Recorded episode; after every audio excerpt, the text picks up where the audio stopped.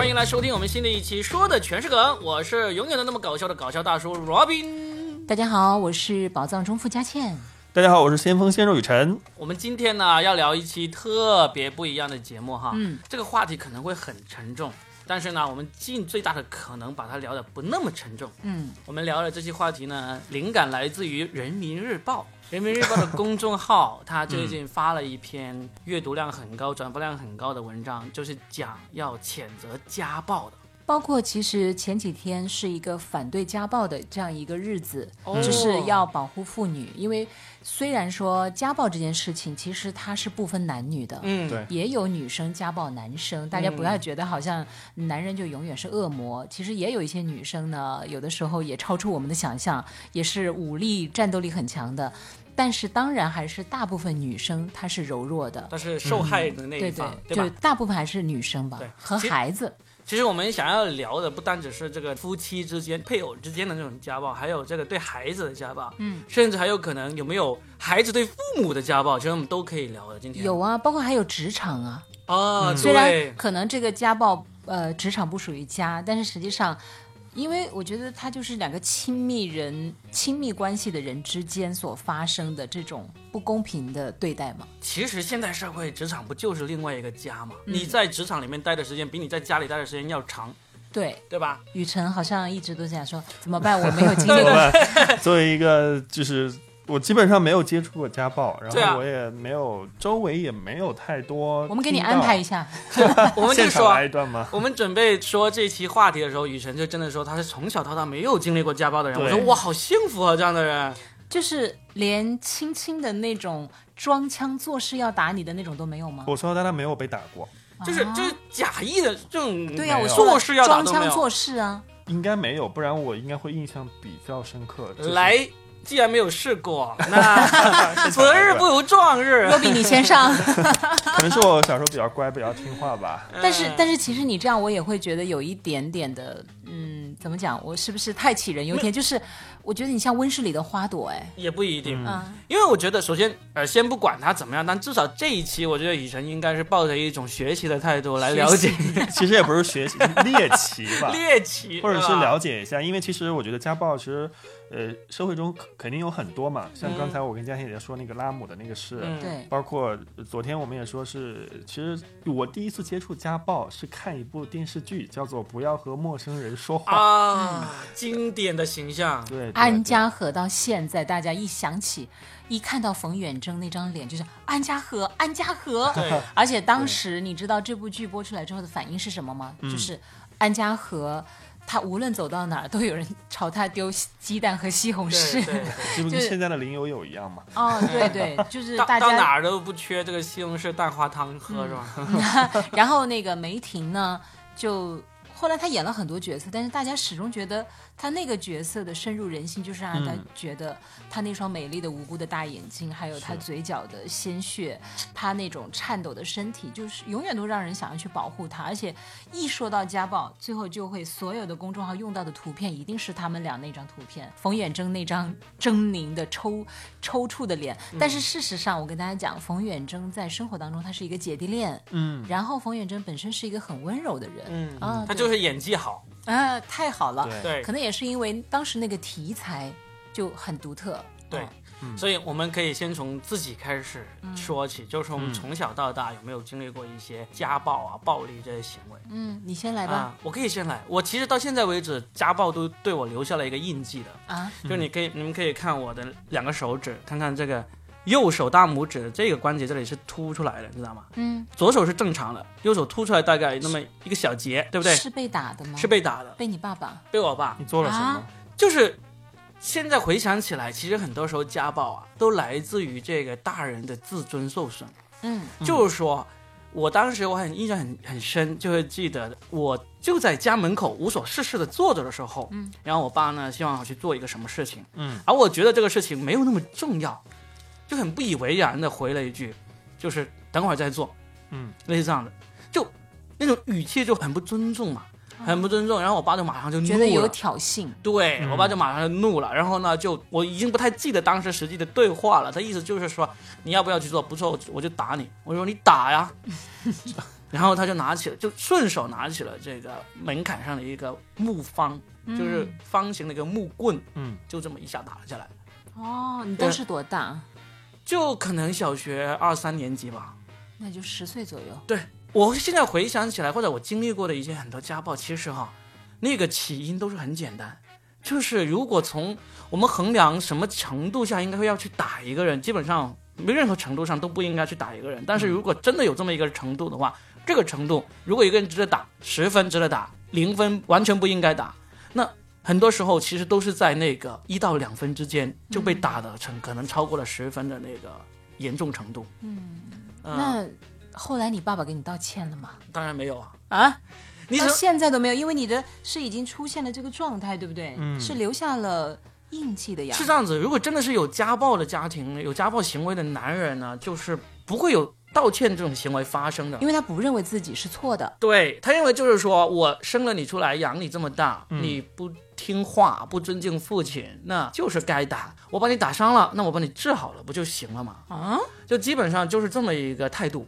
不过这也是旧式很多的传统的父亲就是持有的一个固有的观念。那请问一下，后来还有打你吗？有啊，有。那一次打你是第一次还是说你印象比较深刻？印象，我是说到现在还有印记的。那其他没有印记的话，就多不是好了伤疤忘了痛了。对，因为其实我爸打我那种程度啊，跟我听过的很多，特别是那个北方的那种小孩，他被爸爸打的那种程度相比，其实已经那个暴力程度已经很淡的了。他那次用木条打我，他的目的也不是要把我打出一个永久都不会散去的那个伤疤，他就是想要教训我一顿而已。但是有一些家庭暴力的男人，他真的是打得很狠。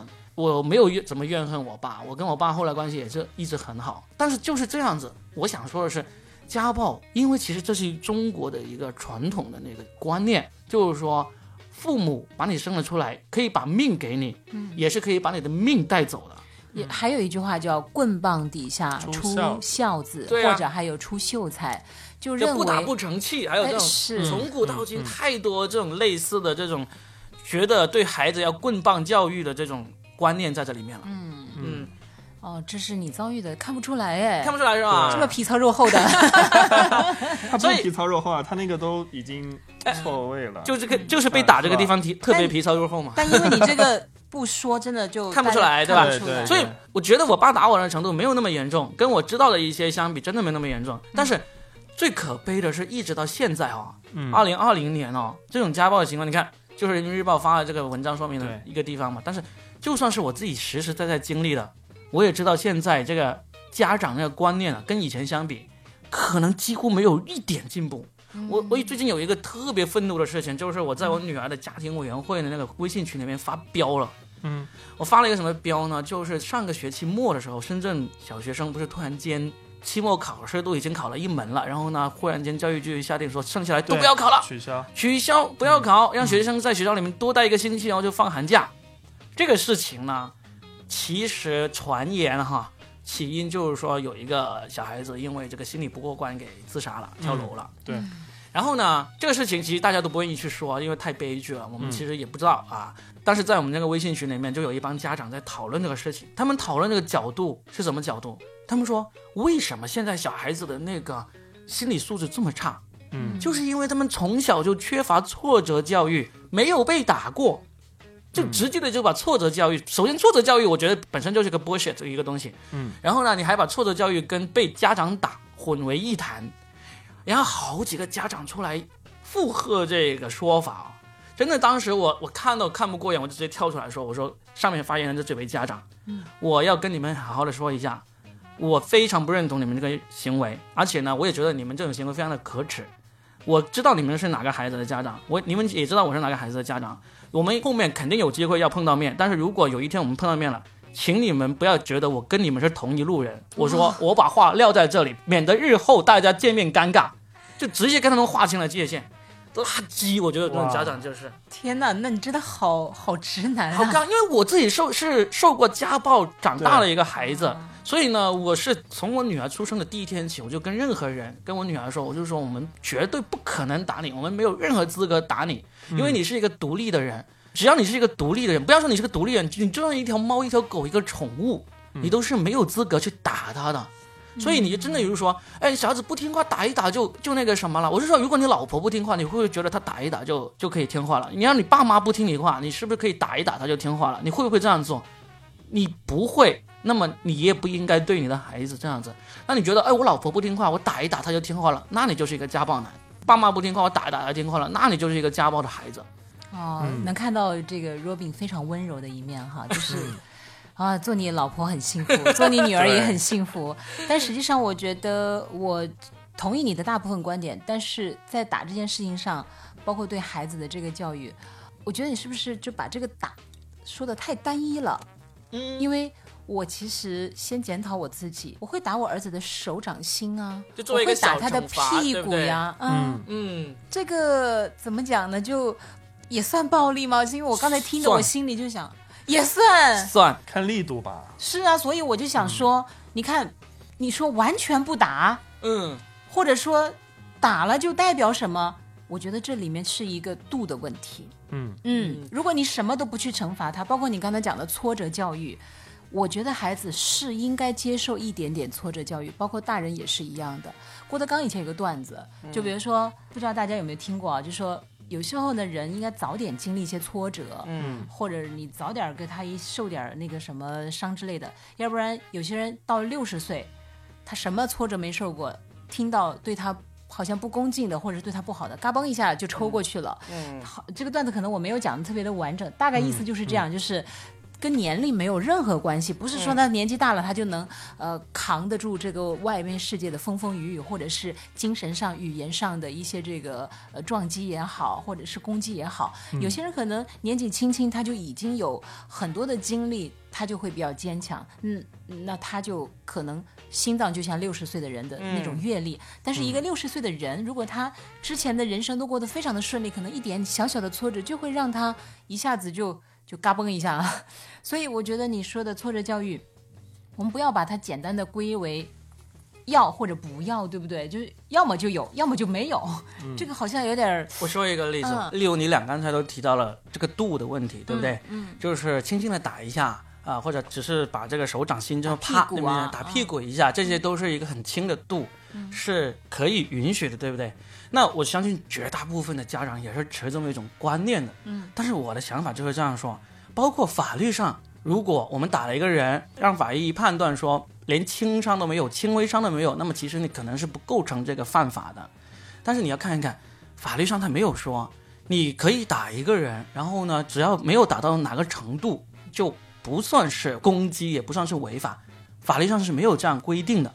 那对于小孩子也是一样，你时刻你觉得你足以惩罚的时候，你就想一想，他是一个独立的人，那么你怎么来掌握这个度？当然，作为家长来说，好的家长来说，他永远都能够掌握这个轻轻的度。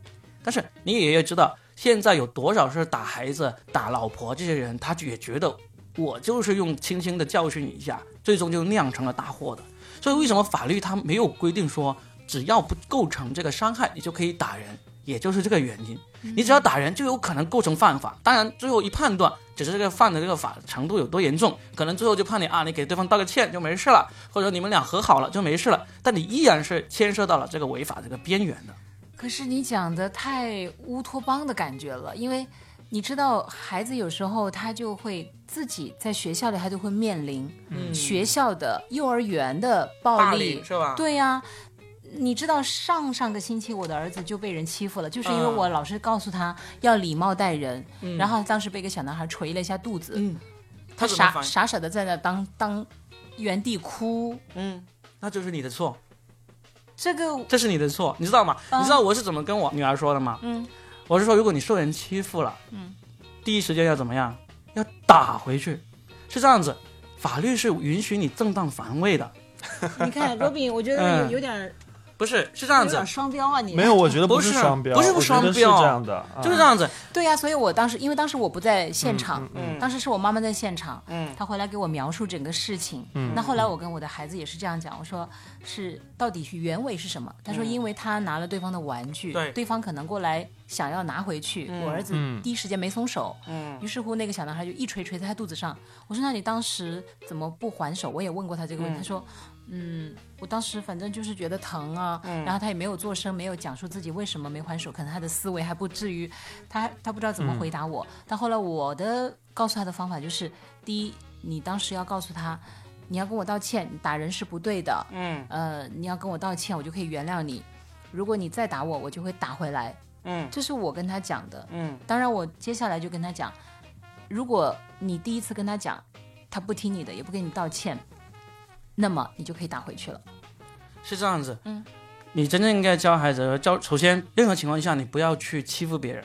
当然哦，这个是我一直都跟他讲，就因为我跟他讲了这些，所以他被人打了，傻傻站在原地。这个欺负别人和还击是两回事，就是虽然我是先做错了，拿了你的什么橡皮擦，对吧？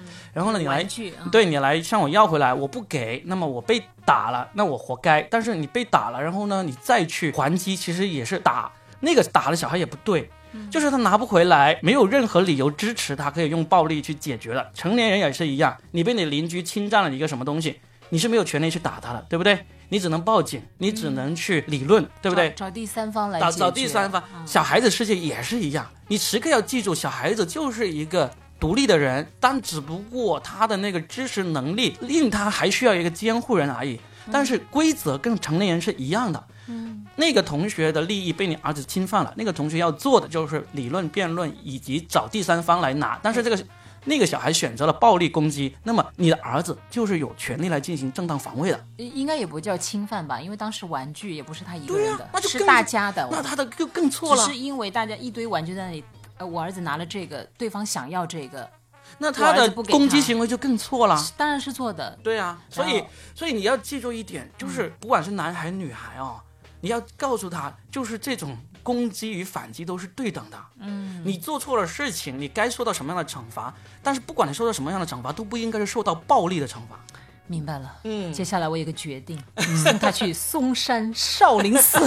我觉得对于一个小朋友来说，这样的话太过深奥，对他理解不了。是啊，就是 Robin， 因为我们是一个成年人，我现在听你这么讲，我觉得非常有道理。但小孩不可能说我当下第一层意思是什么，第二层是什么，再根据你当下对我的态度做出反应。你说的是佳倩说的，他说的是要这么多层反应，而我告诉小孩子，不管是2岁3岁，但是你跟你的小孩子会说，一开始说你要判断他对你的动机是什么，不做出相对应的反应。我要说的是，如果你被打了，你就要反击，被打了就要反击，这是最基本的。因为小孩子大家其实都是同龄人，大家的攻击力度是差不多的，所以你被你的同龄人打了，你就必须要反击。这个呢，就是一个民主，相当于我的每个人都有同样的权利的。你用这个武器来攻击我，我就用这个武器来反击你。这个是小孩子，你一说他就会明白的。我从我女儿1岁开始，可是小孩子怎么判断我？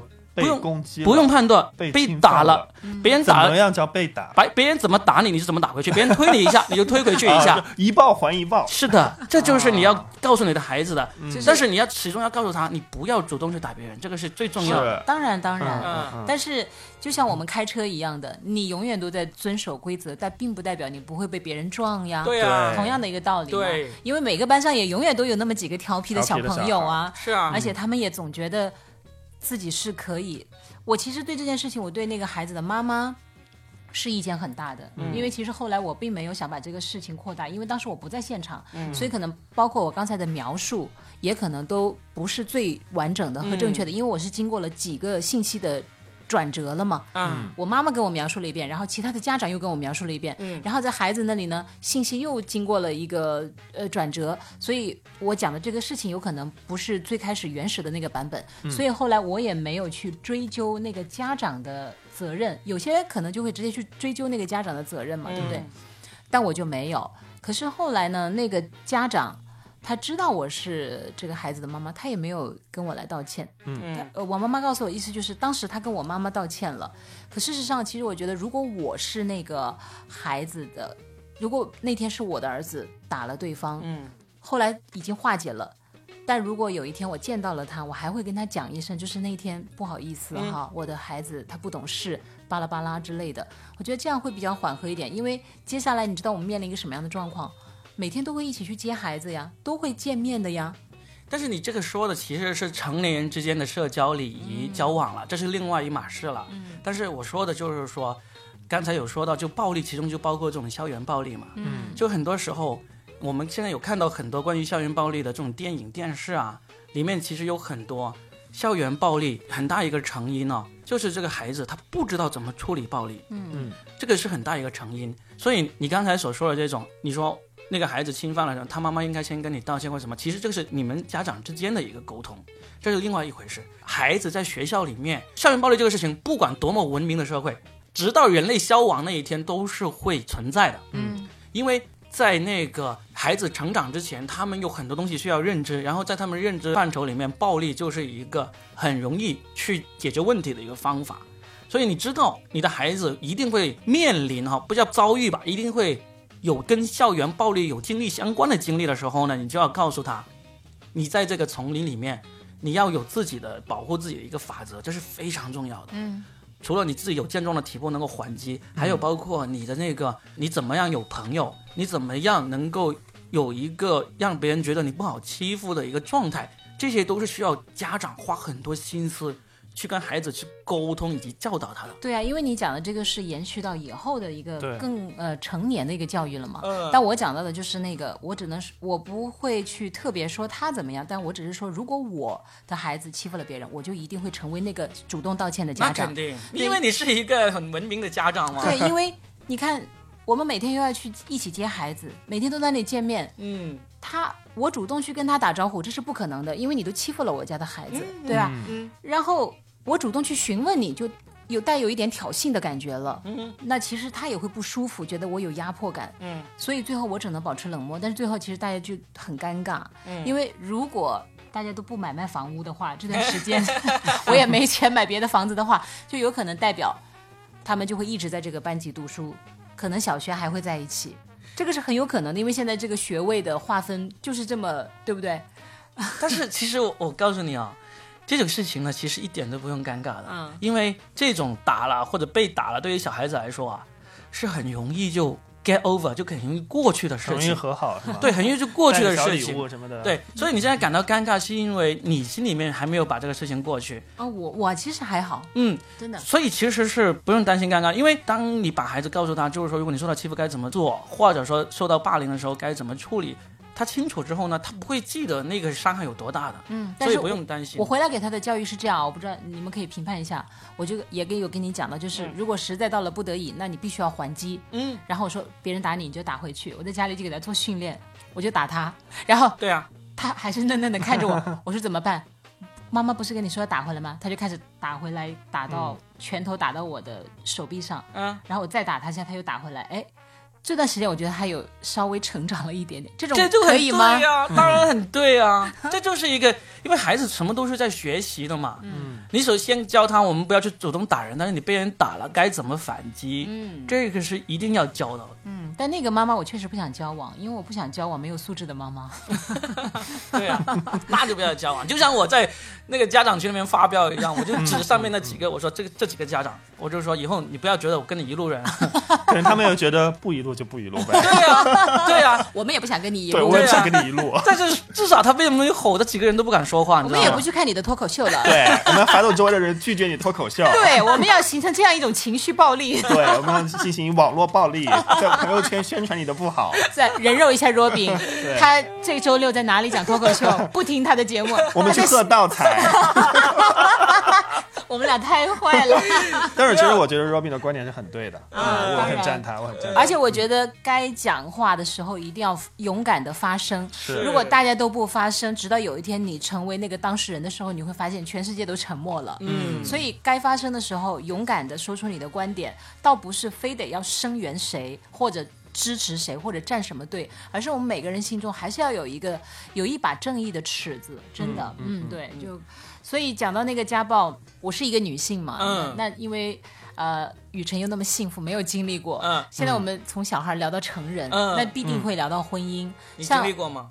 我经历过冷暴力。冷暴力、这已经是让我觉得比那个肉体暴力更残酷的一件事情，因为肉体暴力我还可以还击，冷暴力我怎么还击？我就问你，你就以冷还冷嘛。不可能啊，像我这种个性其实是没有办法做到的。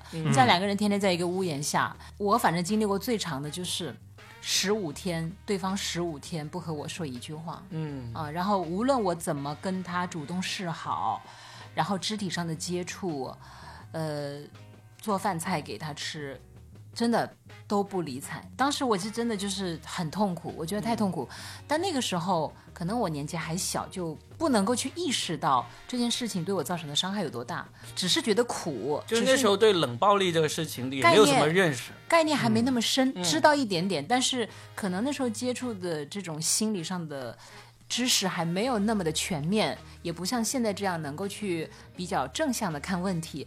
我说了，只是觉得苦，只是觉得爱一个人好难啊，尝透了爱情的苦是吗？啊，对对对，天天去唱这首歌是吧？啊，那时候我其实听的挺多的是孙燕姿的《同类》啊，孙燕姿有首歌叫《同类》，对，就是好听。当时想，这个世界上到底有没有一个同类跟我一样会经历这样的情绪上的这种被碾压呢？被无视，完全被看不见，好像我就是一个空气一样的，那种被轻视的感觉，让你觉得自己特别的糟糕，觉得自己不值得爱，觉得我就是一个很垃圾的人，真的，这个是很难受的一件事情。因为我觉得肉体暴力真的有的时候还会变成一种调情呢。原来你有特殊癖好，打着打着，不是。好的好的，哎呀，这下暴露了一个秘密。没有开玩笑，就是当然那种肯定是不行的嘛，我只是说也行。哦，你们两个这样很容易让别人误会啊。哎，你年纪那么小怎么懂那么多？家暴我不太懂，那你要说肉体暴力，你要聊这个，你要聊这个我就困了呀。啊，继续，明明是沉重的话题。但是我有一个朋友，他遭遇的比我还要严重啊，我不说他的姓名啊，他一开始介绍人跟他讲，他的先生只是有一点点情绪上的问题，说吃药可以治愈，而且只是性格有点内向。他当时也不知道，因为到了28、29岁了，在我们那个小地方呢，算是有一点大龄了吧。他也很想找个人结婚了，因为第一段感情也不是特别好，这就是他的第二段感情。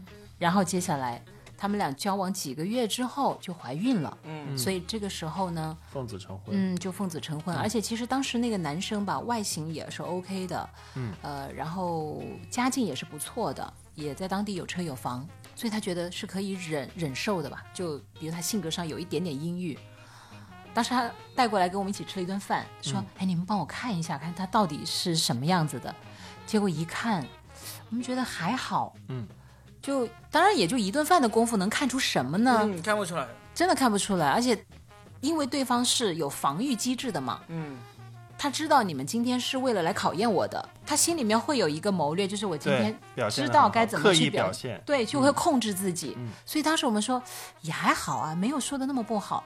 但是后来结了婚以后，然后接下来就是怀孕生孩子，天哪，就是他就遭遇了最难受的那种。首先第一，他的先生其实是有精神分裂症的啊，这是已经在医院有登记备案确诊的、然后一定要按时吃药的，如果不吃药就会出现反复的发作的，就会出现情绪的失控的。我插一句话，这个婚姻前如果你有精神分裂症必须要如实告知哦，否则这个是违反婚姻法，骗婚，对不对？对，这是违反婚姻法的。但是又能怎样呢？难道他都已经孩子都生下来了，你还能怎么样？反正接下来我的这个朋友就过成了，我觉得人不人鬼不鬼的过了好几年吧。但这些年他也很努力的去调整自己。我说你离婚，他说离婚，那孩子怎么办呢？因为他也独自一个人在那个城市，他的老家并不在。反正他选择了隐忍，但是后来很多次其实他的先生就出现过，一开始是给他冷暴力，但是后来特别是去年有暴力到他，是因为什么呢？他们的婚姻不是很幸福，但我的这个朋友，女性朋友，她就转移到孩子身上，把所有的情感全部转移到孩子身上。那对于她先生，她也不去招惹他，那基本上她只要她按时吃药，你不去惹怒她，她可能也就是一个比较安静的人吧，就她可能跟外界不怎么接触，但她至少不会失常，不会无缘无故来打你。最后出现问题在哪儿呢？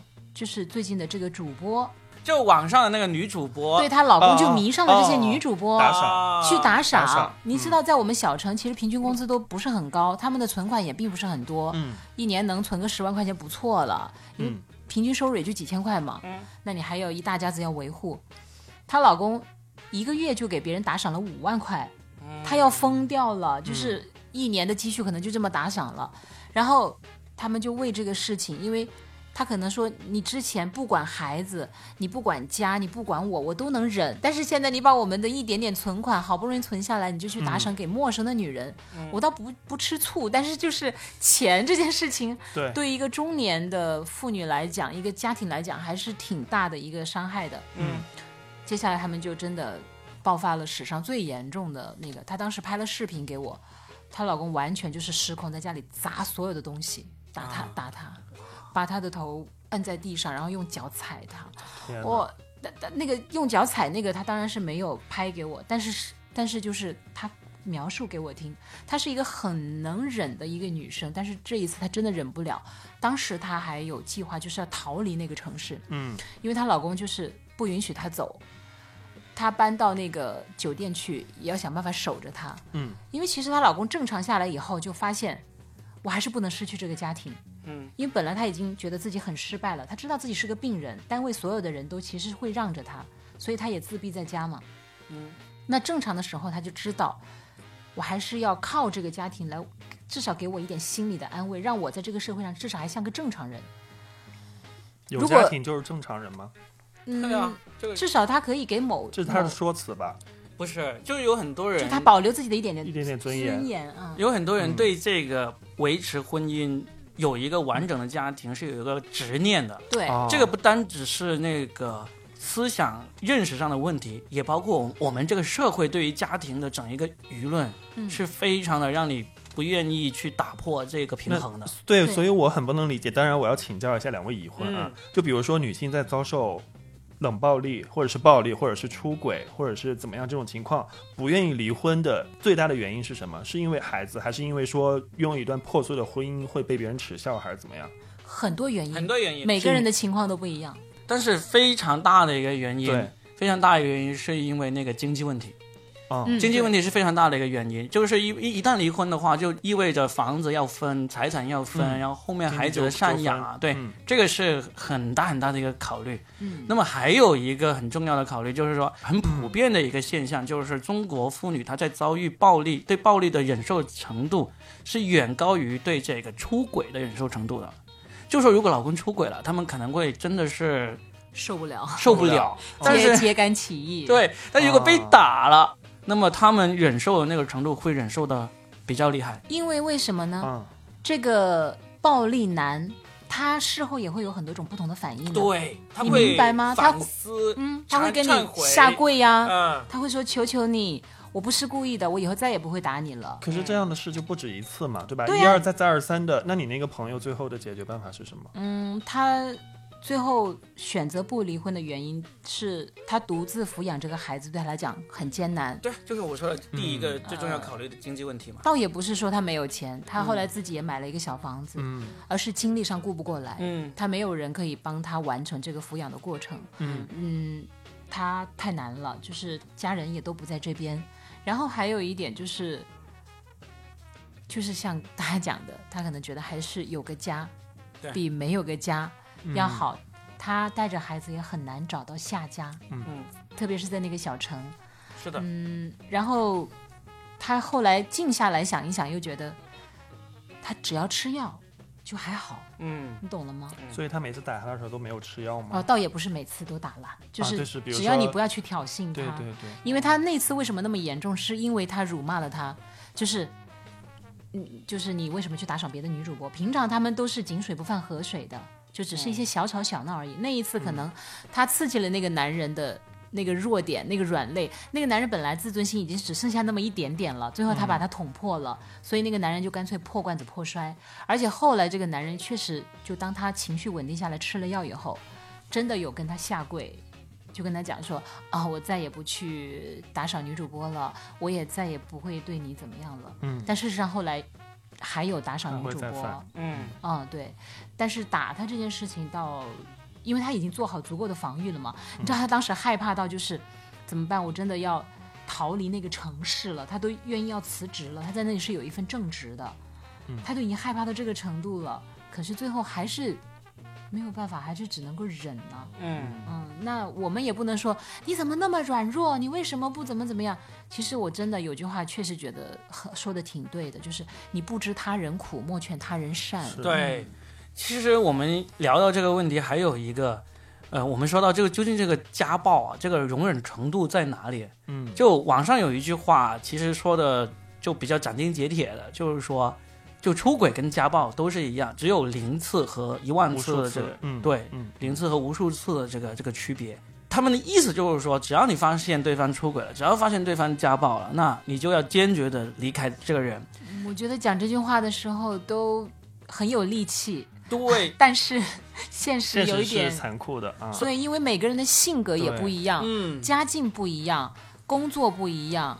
还有我们每一个人的需求点也不一样，包括我们害怕的和我们真正能够做到的，真的都千差万别。是的，是我突然想起我一个朋友，也是一个女强人嘛，就是也是那种就是很事业心很强那种。然后他们前年结婚，结完婚之后呢，就当时很恩爱，就是也没什么问题，都觉得是郎才女貌，对，很般配。去年她老公在外面赌博。100万，欠了100万。然后其实两个人的家庭并不是特别富裕的那种，就是正常小康吧。然后当时我知道这个事，我就很诧异嘛，我说以他的性格应该会就离婚，但是他没有。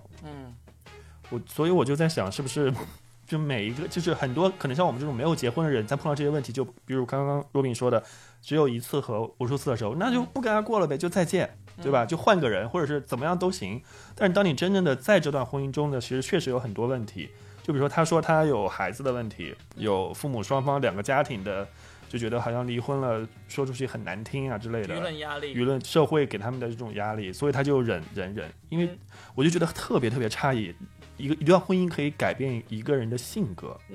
我就当时我就非常不光改变人的性格，也改变人的命运啊。对他现在他整个就没有了以前那种锐气。我觉得还蛮可惜的。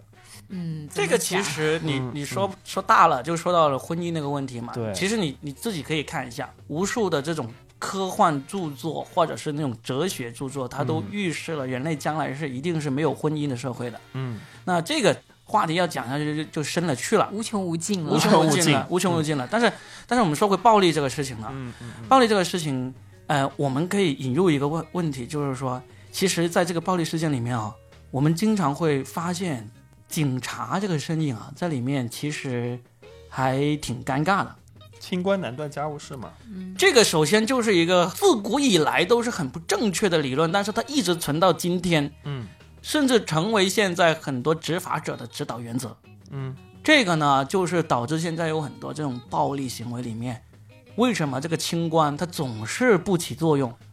我后来也问过一些当警察的朋友，他们也说了一些他们的苦衷，就是说，因为你看到，不管是男的还是女的，他们遭遇暴力之后呢，他们可以容忍很多次的。当他在遭遇暴力的那一刻，就像你那个朋友那样子，他觉得我甚至越要逃离这个城市了，那么不能容忍了。但是过了之后，他依然能够容忍。那这些执法者，他们其实面临的也是这个困境，就是当他家暴发生，如果他们挺身而出，把那个丈夫或者把那个反正施暴的那一方绳之于法什么之类的，往往在这个你准备要真的把他绳之于法的时候，那个被受害方就会反悔、心软，甚至联手起来说你们不要管闲事，他们也会遇到这种尴尬。会。所以这样的情况下呢，就真的是你说我们只能一个个具体案例去分析，我们不能武断的说啊这个暴力不对啊，或者说就我们不能武断的说暴力就一定要离。我们一定要说，那个警察不去把那个暴力的那一方绳之以法，就是不作为。其实没有那么简单。我还是说每一个个案都是不一样的。对，真的，因为每一个个体，你说你孩子也是一个个体，其实那个人也是一样啊。情绪是流动的，你知道吗？然后情感也是流动的。有些人真的头一天，还有一句话叫"床头打架，床尾和"，你知道就。有时候一场争吵或者是一场肢体的接触，是一场幸事可以解决的。又来这个。哎，我也不是开车，我们就是讲这个嘛。你看床头打架床尾和，它不也就是一个暴力吗？只是说它没有分出到底是男打女还是女打男，反正就是你们有冲突嘛。对。可是最后你们还是和好了嘛。就是这个关系它真的是很微妙，你知道吗？但我当然是说，我们尽量不要用暴力，因为我们讨论这个肯定就是希望大家能够重视这个问题。当它出现，首先第一，我们希望它不要出现，不管是冷暴力还是肢体暴力，这都是不对的嘛。你对孩子要尊重，对爱人要更要尊重。我们还没有讲到对父母啊，对这种对父母的这种暴力的话，多半吧。我不是说所有，多半是发生在农村，就为了那么一点鸡毛蒜皮，而且是因为赡养的问题，就有好几个子女，在后来独生子女的这个家庭就出现的比较少一点点，但也不是说没有，对，而且还是钱的问题，其实也不光是钱，我倒觉得你不能够归在一个钱上，它有时候也是，它是由无数个小小的事情、小小的事情。不是啊，我觉得总结能用钱解决的问题就不是问题，就其实还是钱解决不了。因为其实就无非就是，比如说大儿子没那么多钱，二儿子有很多钱，大儿子觉得你钱多就应该你赡养，二儿子就觉得你们离得近就应该你赡养。但我觉得你这句还是太单一了，就是钱当然能解决很多很多问题，但是还是有的时候。即便钱看上去好像消解了一部分，但我觉得有些心结你没有办法让所有人满意啊，对啊，你不可能打开每个人的心结，所以也就是说不是说，最后还是说就因为钱没给到位所以才会引发矛盾。我觉得还是他一个家庭啊，它是由无数琐碎的你真的看得见和看不见的一些东西组成的，然后不是一个东西就能定义的。我觉得反正还是个体的案例去分析吧，但是我们今天在这里聊的也是，首先我们就谴责这个家庭暴力嘛，当然，然后呢，其实我自己觉得，真正的如果有一天我们的家暴能够在这个社会上越来越少啊，其实就是我们这个社会按照我们目前这种进步往前继续保持往前进的话，确实会越来越少。为什么会这么乐观呢？你首先你看，因为结婚的人会越来越少，对，因为现在男的女的都不想结婚，各自过各自的。手机不好玩吗？网上聊天不暧昧吗？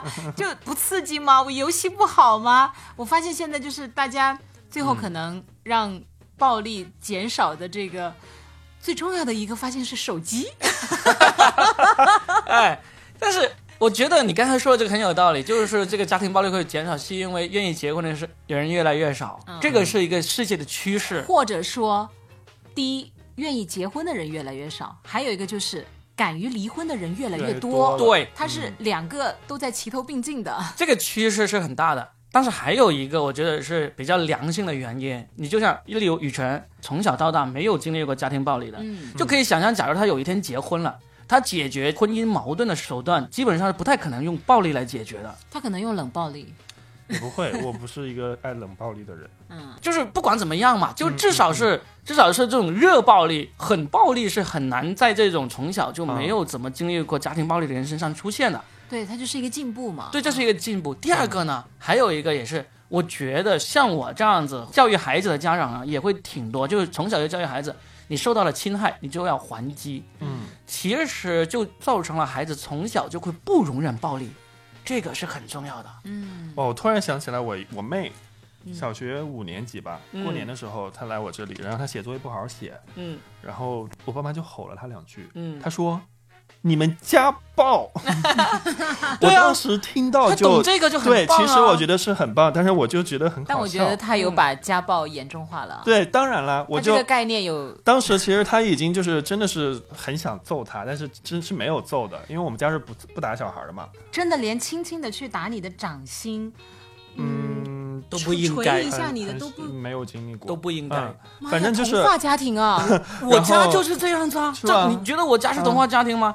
我真的就捶我女儿这种都不会，我会捶她，就是因为我俩在玩这种大家对战的游戏的时候才会捶她。有时候你轻轻的搓一下她，用手不是那种搓，是这个当然玩乐，对玩乐那种搓。我就印象最深刻，我爸对我最凶的一次是把我的手机摔了。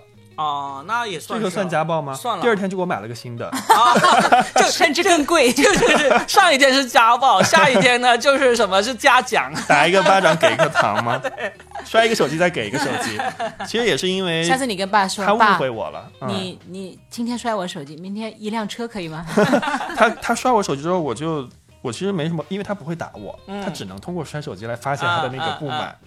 摔了之后我就没有理过他，他第二天问我说你还在生气吗？我就没有理他，就完全、就是、你看你这也是冷暴力啊，没有什么好说的，给大家彼此一个冷，我觉得冷静的时间和冷暴力是两码事，对，是两码事，就是你跟情侣你们两个吵架，你肯定要比如说大家有个一两天的冷静的时间，你如果是无休止的一两个星期那就是冷暴力，如果是这一两天冷静的时间我觉得不是冷暴力。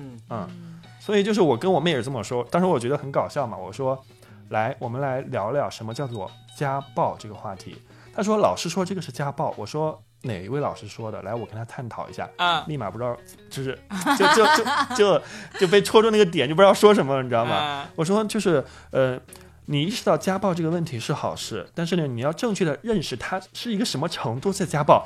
我们在家里吼你两句，大声的说话，这叫家暴的话，我觉得就是有点太严重了。但是你有没有发现他这个，他这一招起效了？是，就是你们没有在吼他，你反而是跟他认真探讨，当然这就是对的，对，所以我觉得那是因为他有一个学识渊博的讲道理的哥哥呀，所以就是那是因为他从小他就没有在一个家暴的环境里长大，对，但是其实他。而且所以我当时很好奇嘛，他没有被家暴过，但是他懂家暴这个词，所以我觉得可能现在的教育他也会在倡导这样的一种文明的行为。 一是教育，第二是因为现在的这个知识的传播太广泛了嘛，对对对，我觉得青少年他其实大家都老是说什么网络化不好，我其实觉得也不要妖魔化吧，网络上有很多好的东西好不好，包括短视频也是一样，大家也不要一味说啊，看短视频就是让你整个人消极啦无聊啦，短视频上也有很多好的东西啊。我每天必做的一项功课就是睡前看1个小时的短视频，对啊，我觉得其实挺好，不管你是在里面学东西，还是为了去娱乐自己放松自己，又或者是真的去找一些你喜欢的人，追星，只要你，我还是觉得那个度吧，就是那个尺度你把握好就行了。对，因为其实我后来想到，因为我小时候没有经过家暴，所以我的爸爸妈妈是非常恩爱的那种，我爸就是那种连重声吼我妈都不敢吼的那种，就是其实他们给我灌输的家庭都是很幸福美满的，但是其实刚佳倩也说过嘛，他会不会害怕说一帆风顺的孩子在经历过社会的毒打会很脆弱。其实我觉得就是像以我个人的那个经历来说，其实比如说我读书的时候肯定也会碰到校园暴力，或者是我在就业之后也碰到一些很傻叉的领导，职场的 PUA， 但其实这些我觉得是我必走的路，对，倒不是跟我的父母没有什么关系，当然他们教会我的就是你要善良，你要有爱，你要对与人友善，这些我觉得是最宝贵的。相反那些可能你小时候打过你的孩子，那个他会成为他的阴影，而不是说是一个挫折促使他前进的一个动力。哎呀，我那天看到一句话我觉得特别有道理，是一个小说里面写的，说我祝你八面玲珑，但我不能光祝你八面玲珑，我要祝你6面玲珑，剩下2面是2把刀，用来抵挡外界对你的伤害。对，哎，我觉得这个很好，哎，就是写的一段话啊。我当时觉得，哎，我还从来不知道八面玲珑可以这样去解读，确实是这样，善良一定是要有的，但是善良也要带有锋芒，要不然有句话叫做“人善被人欺，马善被人骑”啊。自己的话就要有一个非常明辨是非的能力，还不光是要有原则，有的时候我觉得就是在该出手的时候，也不能把那个手缩回来，在该出声的时候也不能保持沉默。我也看到过一句话是说，当代社会对大家的教育最大的好处就是你能分辨，当有些人在胡说八道的时候，就是能分辨出自己的价值观和三观和是非观，我觉得这是很可贵的。对，就当你的领导在讲一些什么乱七八糟的事情，你能够分辨出来，就他讲的都是屁。你怎么最后报了个这样的词出来了？还不够明显吗？刚刚被领导给暴力了，就是精神暴力了。那个八面玲珑，剩下那2面玲珑的那个锋芒的那个就送给了他。哎呀，可以，现学现用。刚才你们说到这个网上的那个东西，其实也有很多好的地方。其实这期我们就是因为看了人民日报的这个公众号，对。他这么大影响的一个号，他能够把反对家暴这个事情这么大张旗鼓的提出来，嗯，这就是一个很大的进步。嗯，就以前你可能会觉得哇，人民日报需要提的东西太多了，什么家暴这个事情，哎呀，家庭的事情不值得提。但现在就真的切切实实让更多的人意识到这个事情是不应该发生的。当然，嗯，所以我们觉得这个。也是说我们不能太乐观，但是总体来说还是乐观的，不管我们谈的哪几个方面来说，我觉得这个家暴的事情只会越来越少，它不会消亡，但是会越来越少。但我觉得今天整一期节目听下来，我觉得你们俩都是生活在很好的家庭，你看你从来也不打老婆不打孩子连那个什么打他赏心都没有，不能说你和你说我的女儿生活在一个很好的家庭，我可是从小被打到大的好吗？没有，但是你现在也是很好的老公啊，然后雨辰呢又是爸妈那么恩爱神仙夫妻，然后他也生活的那么幸福，好像整一期节目下来就我是一个家暴者是吧我发现这个节目的坑了，就是你是施暴者是吧？你就说哦，我跟你说到时候大家粉丝留言都会哇，佳倩太辛苦了，然后全部是站你吧，又收获了一大批粉丝，可能有粉丝会佳倩来打我吧啊、哦，对对对因为我真的被你们说的好像原来我的教育方式有问题吗？可是我真的只是轻轻的打他屁股啊！对，因为以你的力度应该不会很重吧？不要打，真的，我觉得不要打。对，我觉得还是啊，就如果以后我有了小孩，我也不会打他。嗯，妈呀！我养条狗我都舍不得打。其实啊，搞得我回去真的是要怎样？我跟我儿子痛哭流涕的道歉忏悔是吗？其实在我有孩子之前，我也认为就是。教育孩子完全不打是不可能，怎么着都有可能打。我那时候看过一部电影，里面有讲到一个家庭，那里面有好多个孩子，然后他也是奉行说绝对不能打孩子。我当时还觉得好矫情啊，这种什么之类，我这样觉得。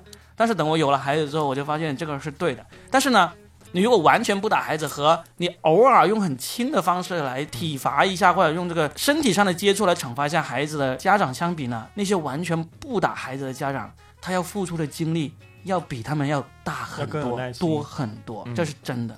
我记得我小的时候有一次也是因为一个什么事，我那个邻居哦特别讨厌，他就跟我爸说你就打他呀，打他他就不敢了。我爸说拱火，我爸说不可以的，我说不可以打孩子的，他就一直在怂恿我爸，你就打，你就饿着他不让他吃饭，把他关进那个房间，让他自己就是待一会儿就好了。他就这样跟我爸讲话，我爸就说不行，小朋友不是这样教育的，你看我也没有就是走上什么邪门歪道，也成了就别人家的孩子。其实我觉得还是到现在我都记得那个邻居，我就谢谢他那个 Robin 谢谢他全家。对 Robin 啊，你找一下那个雨辰的爸爸，你俩喝个酒吧肯定会喝得很愉快很开心。嗯，喝到最后你捶我一拳我捶你一拳，喝到最后断片，没有人来买单，我来买单我们俩就说哎呀，其实我们从小到大都没有打过孩子，其实是不是打孩子挺好玩的？要不我们试一下，互相打一打吧啊，好吧，整一期节目最后轮到我要去反思原来这期节目是用来教育我的佳倩的批判大会是吧啊，但是当然我就从女人的角度来讲吧，我就不讲孩子这一块了，那个事儿我自己会去慢慢反思。但我还是想跟姐妹们说，如果遭遇到了这个家庭暴力，不管是肢体上的还是这个语言上的，又或者说是冷暴力，因为其实暴力我们刚才还忘了讲一点，语言暴力。我可能没打你，但是我在语言上羞辱你，对，这其实也是一种打压嘛。就是我真的觉得还是要正面的去面对它，不要一味的忍让和退缩，因为这样只会助长它的这个气焰，使得你们的关系越来越不均等。事实上我真的觉得一切都是靠自己，对的。而且现在你看国家相关部门政府都越来越重视，而且整个社会大环境越来越好，你们要相信哦，你们的声音会被人听到。你看我身边两个男人这么神仙，那个神仙开心吗？你身边温柔同时拥有两个这么神仙的男人，对啊，我就可以打他们了呀反正他们不会还手的说了，我们只是不会主动打别人，我们要还起手来的，还是很大。好，那我先撤了好吧，那我们这期就聊到这儿。对对对，好，希望大家下期见。对，都活在一个和平的环境里。对，我希望到时候评论大家都是像我这样的，我觉得我会很开心。哎呀，都在雨辰，我有个女儿，我有个姐妹，以及我本身是单身。希望大家要不要认识一下我？不要经历暴力这件事，当然可能会不可避免，但是越少越好。我们不要被暴力，也不要暴力别人。不要打我啊，佳倩！关了话筒再说。好，关话筒。拜拜。